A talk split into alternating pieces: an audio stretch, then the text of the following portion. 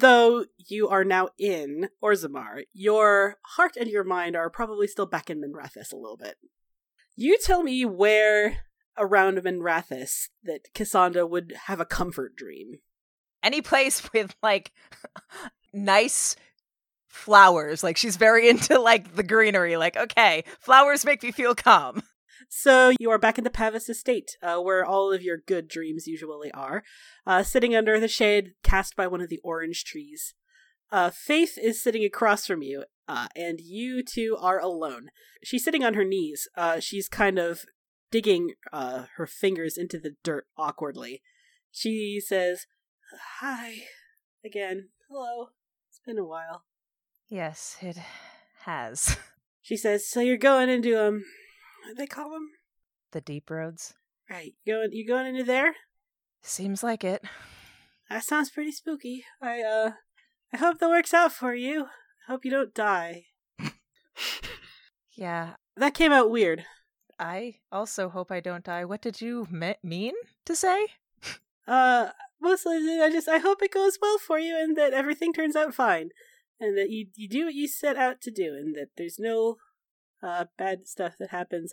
I also I I kind of wanted to not so much apologize, but I just wanted to offer my condolences about about Maevaris. I wanted to say how sorry I am. It's not something you should apologize for. It's something that I hope I hope I can fix. I might not be able to, but we'll see. She says, "I um so I- hope you don't take this the wrong way, but in my experience things like she she hesitates. She stares down at her knees. She says, "Things like grief and and trauma, they're not really things that you could just like fix. They're not problems that you can just, you know, push through, you know, positively think your way to the other side. They're things that require time and oxygen and room to heal. I I understand I was listening when your friend was talking to you about not letting her give up, but I just I worry about that method. It's not wrong to worry about any method that comes from Yariel. You're right. Called out. but I I know no other way. I don't know what else to do other than power through. That's all I'm good at. She says, I just I worry that if you try to force the issue, it could backfire on you in a bad way. Forcing someone to just get over grief and trauma, that can be that could just exacerbate the pain. I do see the sense in that. You're right. But what else can I do? She opens her mouth and is silent for a really long time. And then she closes her mouth again and she stares down and she says, uh, I don't know. All I know is that Maevaris expects that she will die in the deep roads, and at least if that happens, at least I'll be there with her. Yeah, I guess. There is something that Faith is not saying. Something that is right on the tip of her tongue that uh she's holding back on. You can't immediately tell what it is. And this is a character decision, uh like a capital C character decision. Do you want to force the issue? Do you want to press the issue with her? I'd say, yeah, after Elian is like, hey, you dumbass, like maybe she likes you a little bit, she's like very carefully watching her this time, like, okay, pay attention with a capital A. okay.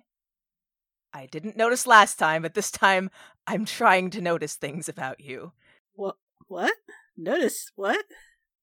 I am trying to watch you more carefully to get get to know you, to know more about is there something you're not telling me? She says if you if you want to get to know me, you could just like ask. Like you don't have to stare at me. Like I'm, I, I'll answer questions if you want to ask me questions. Right.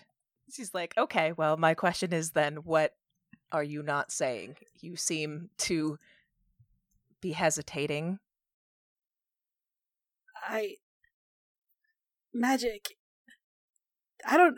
I don't know how you were trained in your use of magic. I don't know anything about the, the kin you called it, or what a saarebas is.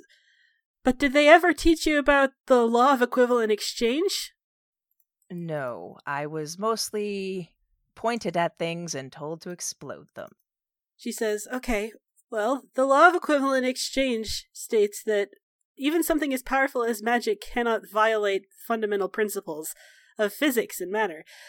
Magic cannot create matter, it cannot destroy matter, it can only convert energy from one form into another.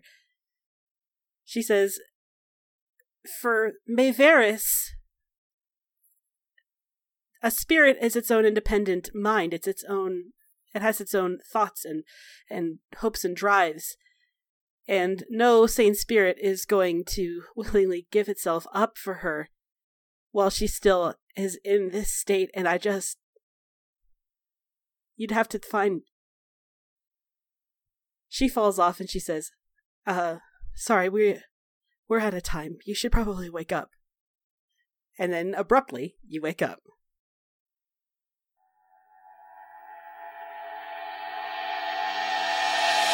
Sabray. Yes. You are lying on the flat bed of an Aravel.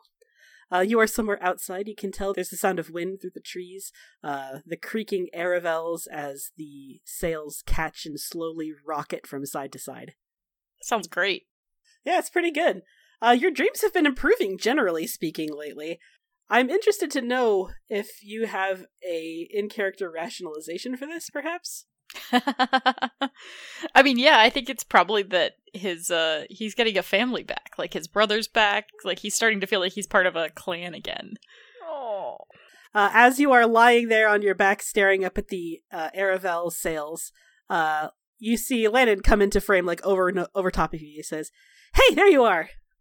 Is this the kind of thing where it's I'm dreaming and you're not real, or is this the one where you are real because you're doing? it's that one. It's the second one. I I'm actually in this dream. I don't take this the wrong way, but the other ones are a little more fun. I give him a wink. He says, "You know, you can still have." You know what? Never mind. I'm not. This is not what we're going to talk about Wait, tonight. what? no, no, no, no! Don't distract me. He says, "Look, I just wanted to come here to like. uh, I would have told you about this in the waking world, but it's like I think it's a little bit better proof of concept in dreams, just so you can see that it can be done." He says, "I want to teach you a glyph of calling."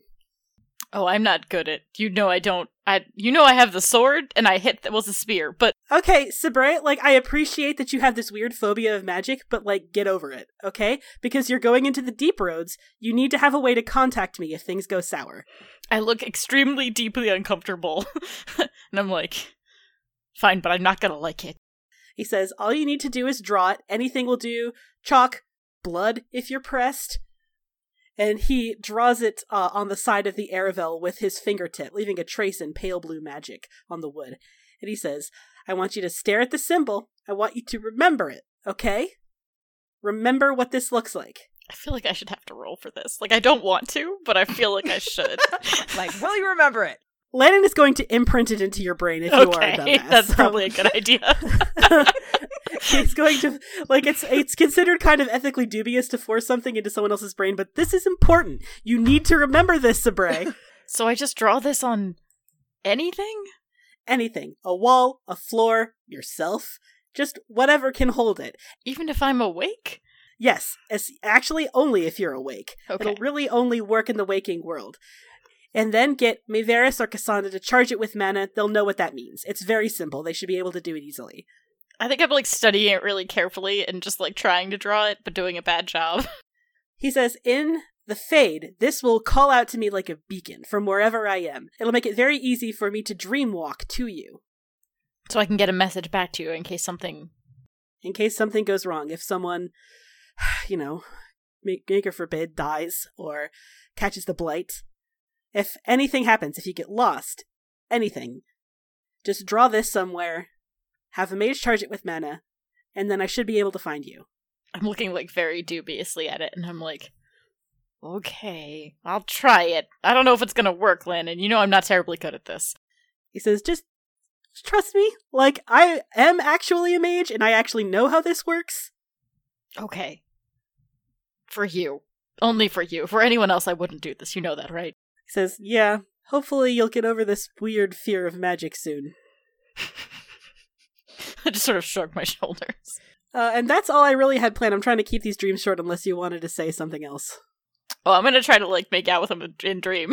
it's like right I'm gonna before look you at him and go. be like, before you go, you know, we haven't seen each other in a while. It's been like, I saw you literally last night. yep, not long. And I like he pull him into a kiss.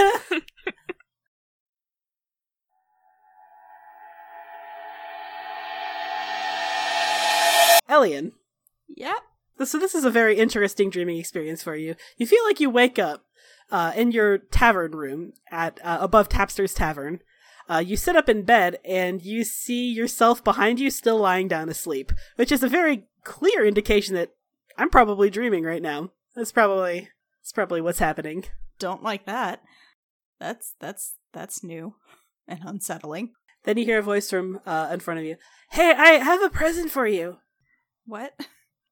It's compassion. He's uh, sitting at the chair beside uh, the armoire in your ta- in your room, and he says, a-, "A present, like a gift. I've got one for you." Oh. Uh I guess Elian gets up from his own body. This is weird. He's trying not to think about it too hard and goes over to the other chair. He says, "Follow me," and then he heads off. He heads directly through the door. Like he doesn't even open the door. He just ghosts right through it. And he says, "So I can't do this all the time because it's a pretty big expenditure of mana. Uh, but every once in a while, I can totally do this. Um, you know, you just have to ask if you want it to happen.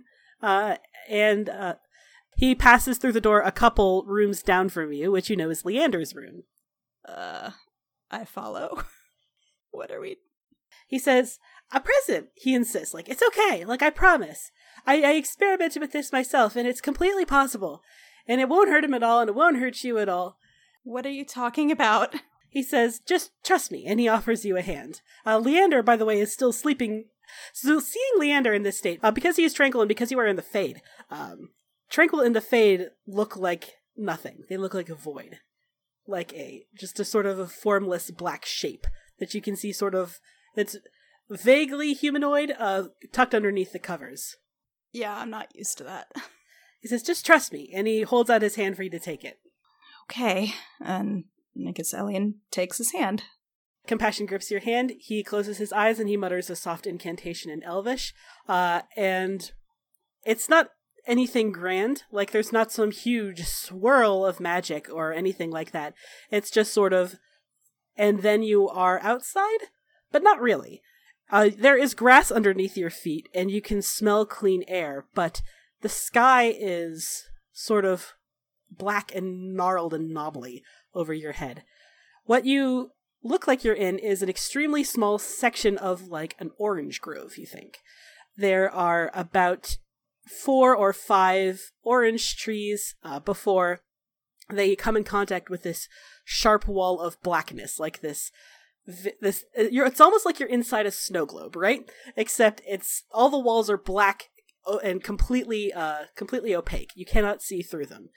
But inside this little snow globe is a very pleasant orange grove. There is a beautiful uh, older elven woman with long brown hair picking oranges, and sitting a couple feet away from her on his knees uh, on the ground, picking the stems off the oranges, is Leander, and he's humming to himself. Oh god, I hate you, Tessa. Why? It's adorable. It's It's, so fine. evil. It's so sweet. You're just taking my heart and breaking it. Compassion turns to you and says, I did a little bit of experimenting, and the part of him that connects him to the Fade, that gives him his emotions, it's still there. It's just trapped by the blood magic that the, his old master used on him. His whole personality, his whole emotional range is still here, and you can talk to it, to him. Uh, how? how? I I think Elian's just kind of overwhelmed. Doesn't really know what to say. Doesn't know what to do. Uh, he's probably still gripping Compassion's hand, probably a little too hard. He says, How do you talk to him? How did you do this? Magic. It, It, it's him. It's not a spirit. No, it's really him. Well, the part of him that his old master locked away. The part that you've never met. But yeah, it's him. Oh god, that makes Elian so nervous. um I think he just kind of glances at compassion again and then just goes over to Leander. Uh, the closer you get, uh, the younger he looks. It's an, it's it's it's strange. Looking at him is kind of difficult. Like he feels young, but he looks his regular age. It's it's sort of difficult to explain. He is sitting with this big basket of oranges that presumably uh, the woman uh, at the tree had picked for him, and one by one he's carefully plucking out the stems. And he's also setting aside a large pile of orange blossoms. Leander? He looks up and he seems a bit startled. He says, How did you get in here? Um compassion did something. That's a spirit name. Are you talking about a spirit? Not ex- not exactly. He says, Do I know you? Uh you, you do. You don't remember, I guess. That makes sense. He says, You seem familiar somehow. Like I've seen you in a dream, but that's not possible. I've been trapped here. We we do we do know each other. You are still out in the world, but you're you're tranquil. Yeah. No, I figured that out. I I don't know what exactly this is, but He says, I made it. what? I made this little. He gestures around. He says, I mean, it's not. It's not real. For the first several years, it was just, you know, a void of black nothingness. But I'm a mage, and I managed to make a facsimile. Just something to keep me, I don't know, sane? It's beautiful. I can't touch any of it. And my mom never turns around. I'm worried that if she does, she won't have a face. Do you, um do you mind if I stay with you for a bit? Who are you? Okay. Um I'm I'm Elian. I um Elian. Why does that name sound so familiar? I'm trying to help break your tranquility and As you are talking, he reaches over the orange basket and he pulls this big, heavy tome out. Uh, it's very old, it's very weathered around the edges, uh, and he starts flipping through it. And for the first three, four, five dozen pages, it's all pressed orange flowers. Uh, and he just keeps flipping through it, and then you see little scraps of notes. Uh, you see the name Dorian written uh, at the top of one page and several lines of notes about it. He keeps flipping. You see a little thing about Talgan, a little thing about Maevaris, Lucerne. And then finally, he gets to the last couple pages, and uh, there's a lot about you, Elian.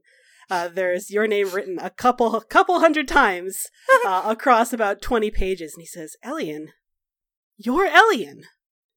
uh, yes. I didn't think you'd be so handsome. um thanks. He says, How did you get in here? Are you. And he stands up very abruptly. Are you freeing me? Are you getting me out of here? Not not right now, but that that is the goal. Yes. He says, Wow. I had kind of resigned myself to being trapped here forever. I I I I know. And I don't I I don't know what I would do if that happened, so I am going to get you out. I, I don't know when, but we will.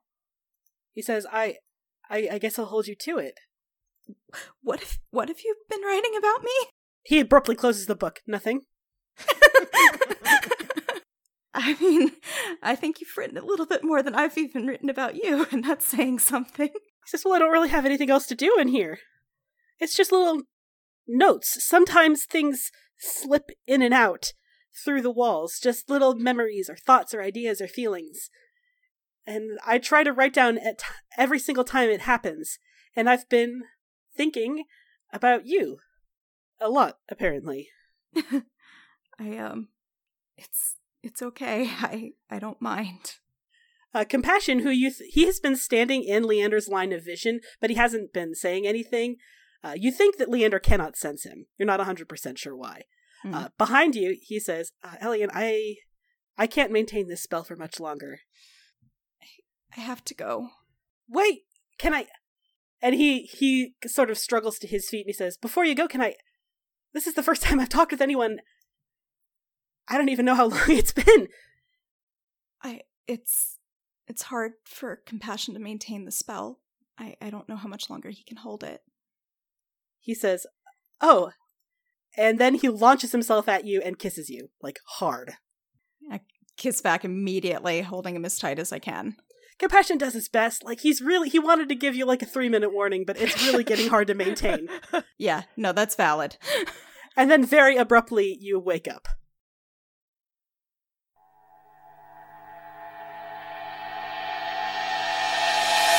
Okay, so good morning, everyone. Good morning. How did you all sleep? Probably better than in a while. I had a very good night. oh yeah, that's right. I feel like Yariel's like, man, I'm great. We're just like, huh.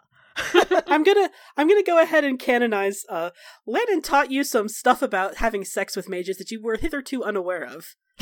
Ooh. This is this is canon in DA two. Anders talks about how when he he worked at a brothel and he had an electricity thing that he did with his clients. God, Oh, I God. remember that.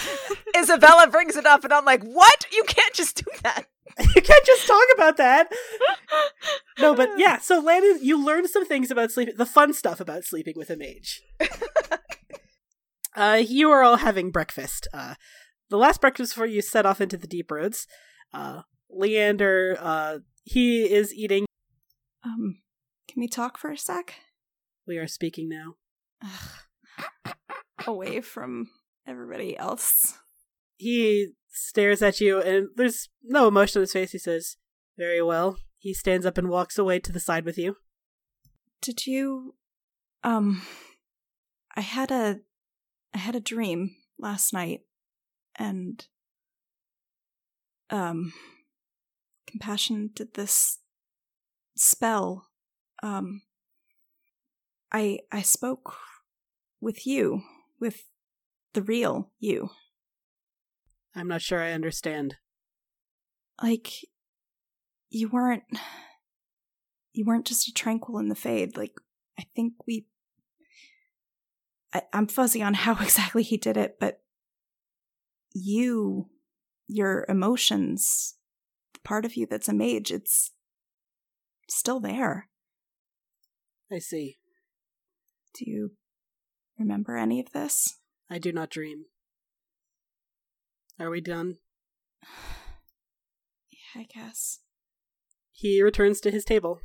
I don't know what you were expecting. i mean yeah Compassion sort of gives you like a warm rumble of reassurance, like, and explains to you like he is sundered from himself. Yeah Is the best way that compassion can describe it. Like the part of him that you met in the Fade is not his whole self. The part that you know outside of the Fade is not his whole self. yeah Mm. it makes sense Now you have met both halves of him, and that's pretty much all you can say. Yeah. That's that's that's totally valid and it makes sense. He does still have a kernel of disappointment, but it makes sense. Uh, so you all meet uh after breakfast at the lowest gate in Orzammar, uh, where standing beside a bunch of uh, Orzammar guards is a familiar face, Thom Rainier.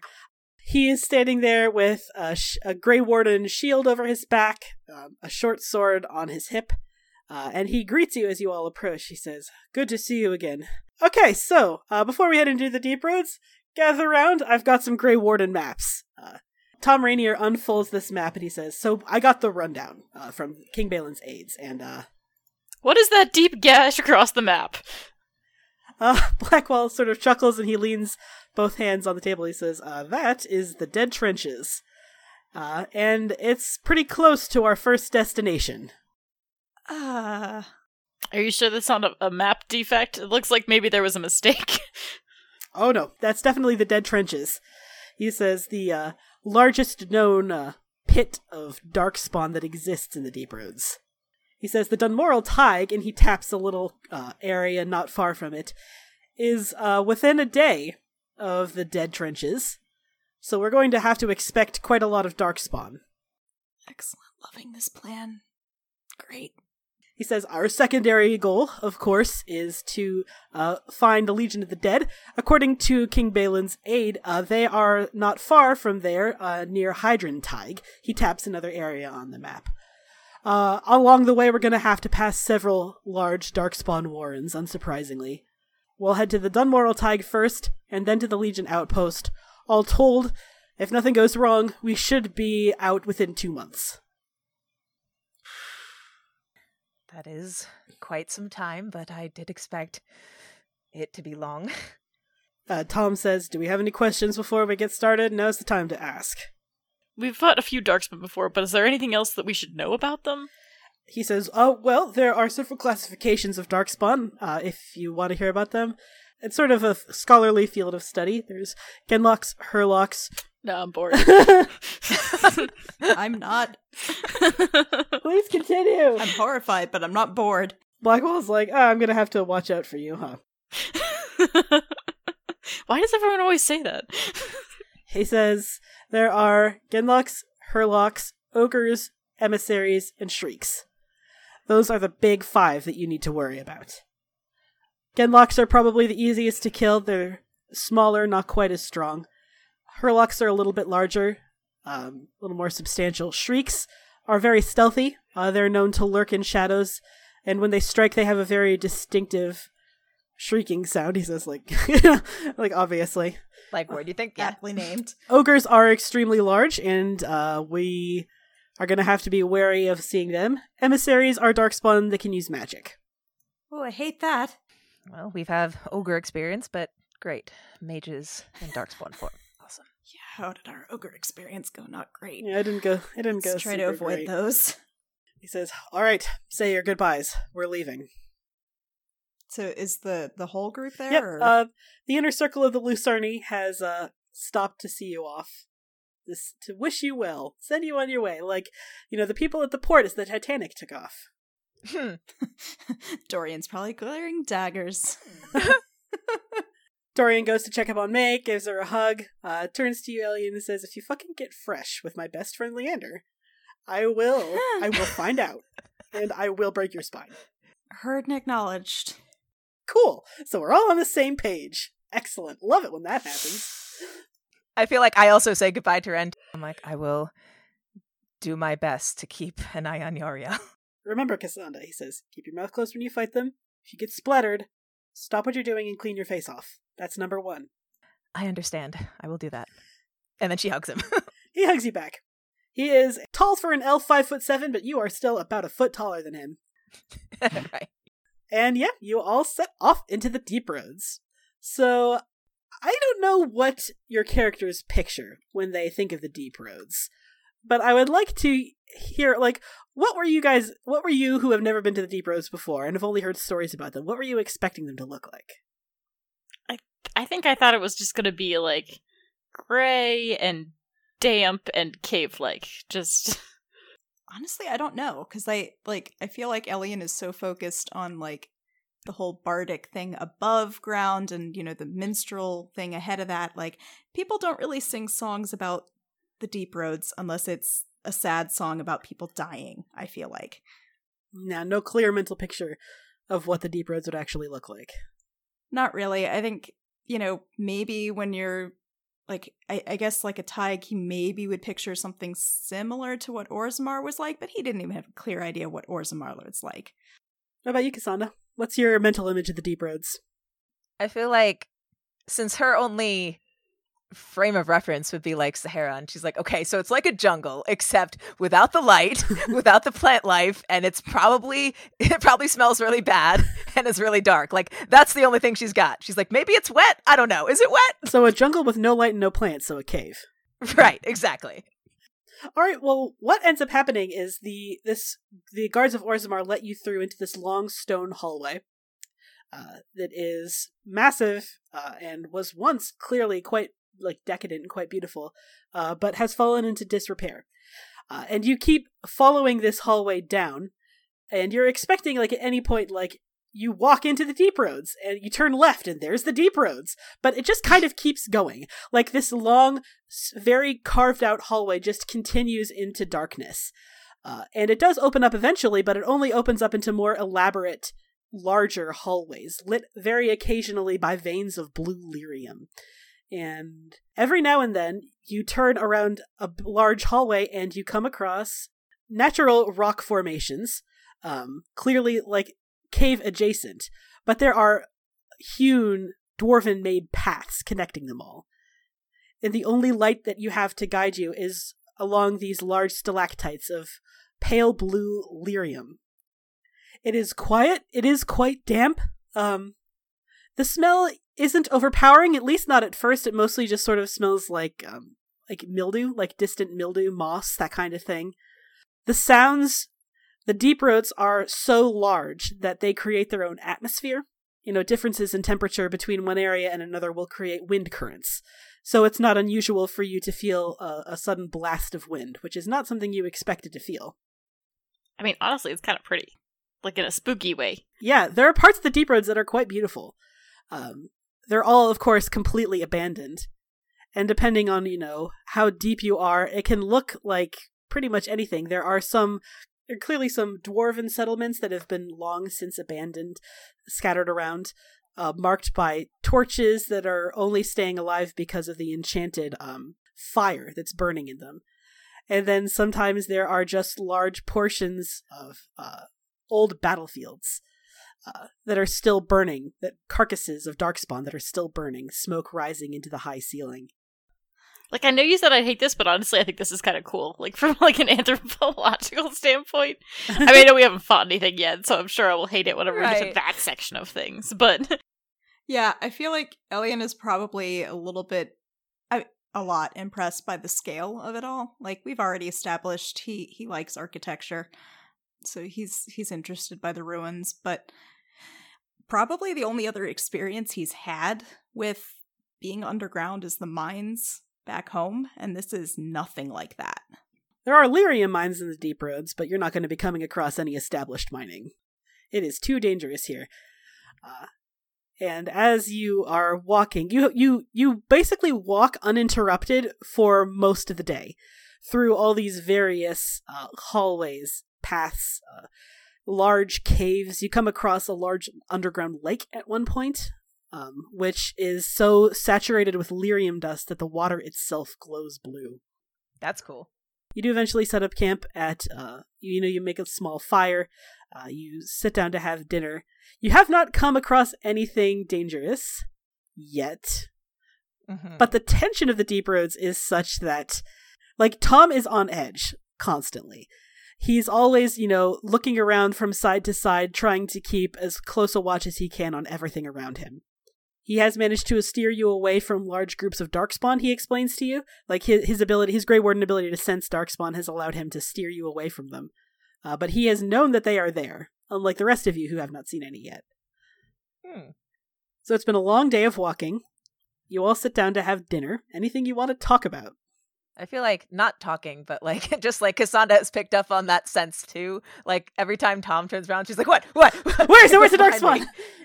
Yeah, exactly. He's like, no, I'm just looking. And she's like, okay, all right, it's fine. I'm fine. It's good. I feel like for once in his life, Elian is subtle about that.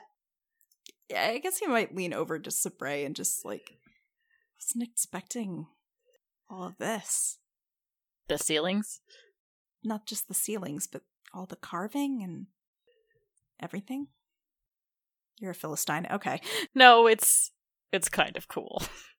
Uh, Leander, who is sitting beside you, Sabrain, uh, sharpening his arrows, says, All the deep roads were once permanent dwarven settlements, and the roads that linked between them. To a certain extent, all of them have some signs of life from long ago. It's beautiful and a little, a lot spooky. It says, It's the echoes of lives that existed long ago. Much of the dwarven empire was destroyed after the first blight and subsequent ties and settlements afterwards in the next four. I don't see how, Elian, you can find any beauty down here. It's it's unsettling, obviously, but I mean, just think of the effort that it took to carve this out. It's impressive. I continue to stare at you. It's just stone, Elian. Okay, nothing nothing about this impresses you. All right. Maevaris uh, pipes up. She says, The dwarves carved well. So much of this was made centuries, perhaps even thousands of years before even in the Andrastian chantry was uh, was founded. All this space, all of this architecture just lost in the face of the previous blights. It is rather harrowing. Talcon is, you know, doing good regular sword maintenance. You know, you're supposed to, you know, keep it uh, well. You're supposed to keep it well sharpened, shiny, that kind of thing. Get clean any rust that starts to accumulate off. He um, yeah, he doesn't look happy. He doesn't look like he's glad to be here. He says, It's hard to imagine that my family had a whole thaig down here. They call them Thaigs, and, you know, people associate Thaigs with ruins and places to excavate, but back before the first blight, a Thaig just meant a city. It's hard to imagine that my family had a whole city. And it's a little impressive, don't you think? I don't know. I suppose we'll have to wait to see it and decide how impressive it actually is. Thom, um, as you are all finishing up dinner, stands up. He says, We'll need to divide the night into watches. Uh, uh, three each night should be fine. I'll go first. So, how this is going to work is I am going to have you guys decide uh, the order of who takes watch, and it can be an NPC as well as a uh, as a player character uh, for the first night, and then I want each of them to roll perception hearing. Uh, so that said, I need you guys to determine the order: who takes first, who takes second, who takes third. Like I said, I'm fine with first. Okay, so Sabre first. Middle. Middle. Elian on the middle shift. Who wants third shift? I guess Cass will. Okay. So the order you have chosen for tonight is Sabre, then Elian, then Cassandra, it sounds like. And then you can switch off tomorrow with uh, Maevaris and Thom and Yeah. Leander and Leander. So I would like all the player characters to go ahead and preemptively roll perception hearing. Uh, so Sabre, you are on first watch. Yeah. Uh, your friends and companions are uh, snoozing. You don't know if it's actually night. You just stopped when you got tired, which is a reality that Thom had gotten had prepared you for. Is like you like you're not going to be able to have a circadian rhythm of any sort because there's no sun down there. So like just prepare to sleep when everyone gets tired. So you have no idea if it's actually night, but uh, they are snoozing as though it is. You are doing your best. You are keeping a very good watch, uh, and you are listening to the sounds of the deep roads themselves. You know the va- the vague, distant sound of dripping water, uh, the uh, howling wind through some cave a mile or two or three miles away. And it is at that point you become aware of a sound that has always been there, but was had been so soft as to be almost ignorable. But now that you are only alone with it, that you are alone with it, you can hear it more clearly. It is the sound of marching. Interesting. That's new. It's uh it's new and it's a little ominous. You are able like I said, it is so distant that it cannot possibly be a direct threat to you, but it is definitely the sound of marching, of you know thousands and thousands of feet, uh, and you are able to trace it a little bit toward the edge of camp. You had set up near the edge of this large cliff uh, that was overlooking a large uh, lyrium lake, uh, which it's it's about three or four miles down, which is good because you don't want to get close to that much lyrium.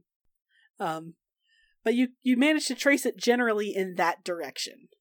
Okay, I think I'm gonna try to wake up somebody just like quietly. Like, can I go shake Thom awake? Uh, sure, if you would like that.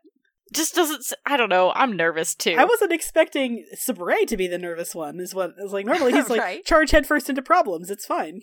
That's I, Yeah. and, and normally yes, but like I do think it- it's like it's getting to him. It's creepy down here. You promised your brother not to die. I did promise him not to die. Just all all around, not great. Okay, uh, so you go and shake Thom awake. He comes awake with a sort of grunt. Says, "What? What?" You're gonna think I'm a baby, but I don't care. There's marching. There's it sounds like something big is coming towards us, like an army. He strains to hear it, but your hearing is better than his. Uh, Fuck. he strains to listen. He says, "I I don't hear anything." You don't hear the stomping. It's very. I mean, it's not very loud, but he says, "Hang on." He sits up and he uh, focuses, and he's not listening. He's actually reaching out with his Grey Warden senses, and I am going to have him roll. He spends a couple seconds sitting and just sensing uh, with his Grey Warden sense. He opens his eyes a moment later. He stands up and he walks to the edge of the cliff that you had all settled down on, and he looks down. And he doesn't say anything. What is that? What is that? Is there a problem? He he glares at you. He's like, if you want to fucking see, just come over and look. Okay. I uh, come up to look at him. So Yariel, about two miles, two or three miles straight down past the edge of the cliff. You hadn't even noticed it at first, but along this huge lake of lyrium is a small path, um, right around the edge. And marching down that path is an army of darkspawn.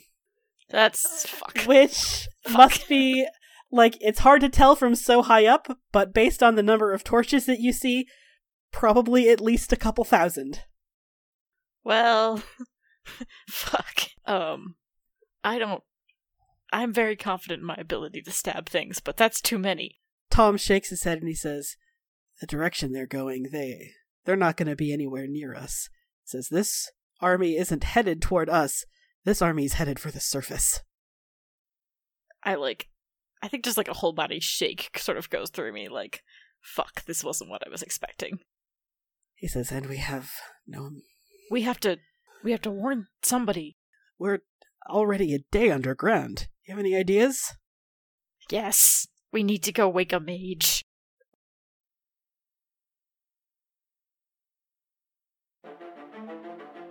Hey friends, Tessa here. If you're desperate to hear the next episode, chances are good that you can by joining our Discord server.